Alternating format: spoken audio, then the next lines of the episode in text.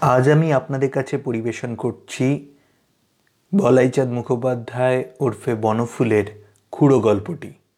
আসুন, শুরু করা যাক আমাদের বাংলা চর্চার গল্প পাঠের আসর। গল্প খুঁড়ো, গল্পকার বনফুল। খুড়োর জন্য সকলেই চিন্তিত হইয়াছিলাম। খুড়োর সহিত আমাদের রক্তের সম্পর্ক নাই। কিন্তু খুড়োর মতো আপনার লোকও আমাদের বড় বেশি ছিল না। খুড়ো বয়সে আমাদিগের অপেক্ষা অনেক বড়। চুলগোপ পাকিয়াছে এবং পাকিয়া নিজেরাই বেকুব বনিয়া গিয়াছে। খুড়োর সেদিকে ভ্রুক্ষেপও নাই। গ্রামের সকলেই খুড়ো অন্তপ্রাণ, একটি লোক ছাড়া তিনি খুড়িমা। আজ সকালে তিনি ঝাঁটা মারিয়া খুড়োকে বাড়ি হইতে বাহির করিয়া দিয়াছেন। বিপন্ন খুড়ো চণ্ডীমণ্ডপে আসিয়া আশ্রয় লইয়াছেন। মাধব ভয়ে ভয়ে প্রশ্ন করিল, খুড়ো, ব্যাপারটা কি বলতো? খুড়ো কিছুক্ষণ নীরব। একটু পরেই কিন্তু খুড়োর চক্ষু দুইটি হাসিতে উদ্ভাসিত হইয়া উঠিল। হাসিয়া কহিলেন লেপ তো শোক ছিঁড়ে গেছে, তা আমি কি করব বলো দেখি? পুরনো জিনিস ছিঁড়বে না?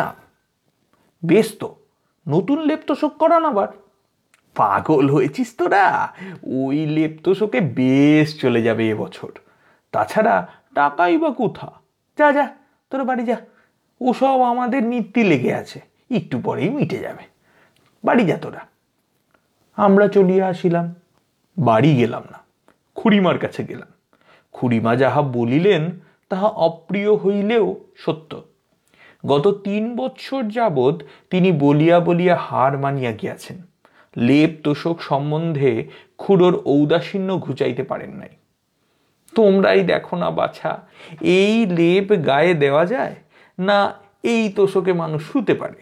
সামনে এই দুরন্ত শীত, পোড়ার মুখো নিজেই যে নিমোনিয়া হয়ে মরবে সে খেয়াল নেই।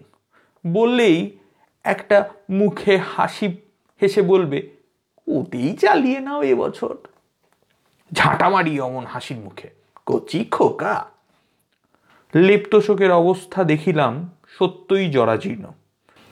নবাবগঞ্জে জমিদারের মৃত্যু হওয়ার পর হইতেই খুড়োর অবস্থা সত্যই খারাপ হইয়াছে।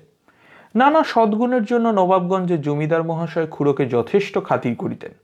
তাহার প্রদত্ত পাঁচ বিঘা লাখেরার জমি হইতে খুড়োর গ্রাসাচ্ছাদন চলে। তাহার জীবিতকালে খুড়োর অন্যান্য অভাবও তিনি মেটাইতেন। তাহার পুত্র আধুনিক যুবক এই জাতীয় বাজে খরচ তিনি পছন্দ করেন না। আত্মসম্মানী খুড়ো নবাবগঞ্জের জমিদার বাড়িতে যাতায়াত বন্ধ করিয়াছেন। খুড়িমা কিন্তু মেয়ে মানুষ এই সূক্ষ্ম তত্ত্বের ধার ধারেন না।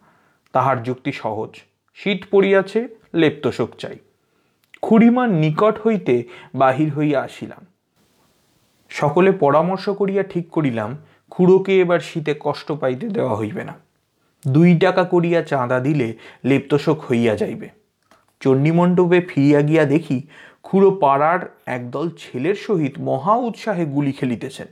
আমাদের দেখিলেন, কিরে, আবার ফিরলে যে তোরা? শুনুন, খুড়ো উঠিয়া আসিলেন, কি? তাহার হাতে কুড়িটি টাকা দিয়া বলিলাম, আপনি আজই শহরে চলে যান লেপ তোষক তৈরি করিয়া আনুন। টাকা কোথা থেকে পেলি? সে পরে বলব এখন। এগারোটায় বাস ছাড়বে, ওইটাতেই চলে যান আপনি। বিকেল নাগাদ হয়ে যাবে লেপ্তশোক তৈরি করাতে। সন্ধ্যের বাসে ফিরতে পারবেন, যান। তা, তার মানে? না না, যান আপনি। ও লেপ্তশোকে এবছর আর চলবে না। আপনি চলে যান, বুঝলেন? খুড়োর হাতে নোট দুইটা গুজিয়া দিয়া আমরা চলিয়া আসিলাম। একবার পিছু ফিরিয়া দেখিলাম, বিস্মিত খুড়ো নোট দুইটি হাতে করিয়া দাঁড়াইয়া আছেন। সন্ধে উত্তীর্ণ হইয়া গিয়াছে। ভাবিলাম, খুড়ো নিশ্চয়ই এতক্ষণ ফিরিয়া আসিয়াছেন। দেখিয়া আসা যাক কীরকম লেপ্তশোক হইয়াছে। খুড়োর বাড়ির দিকে অগ্রসর হইলাম। বাড়ির কাছাকাছি যাইতেই শুনিলাম খুড়িমা তারস্বরে চিৎকার করিতেছেন। ব্যাপারটা কি? আমি বাড়ি ঢুকিতেই খুড়ো হাসিয়া বলিলেন, দেখো তো ভাই জিনিসটা ভালো হয়নি। আঠেরো টাকায় এমন জিনিস কি পাওয়া যায়?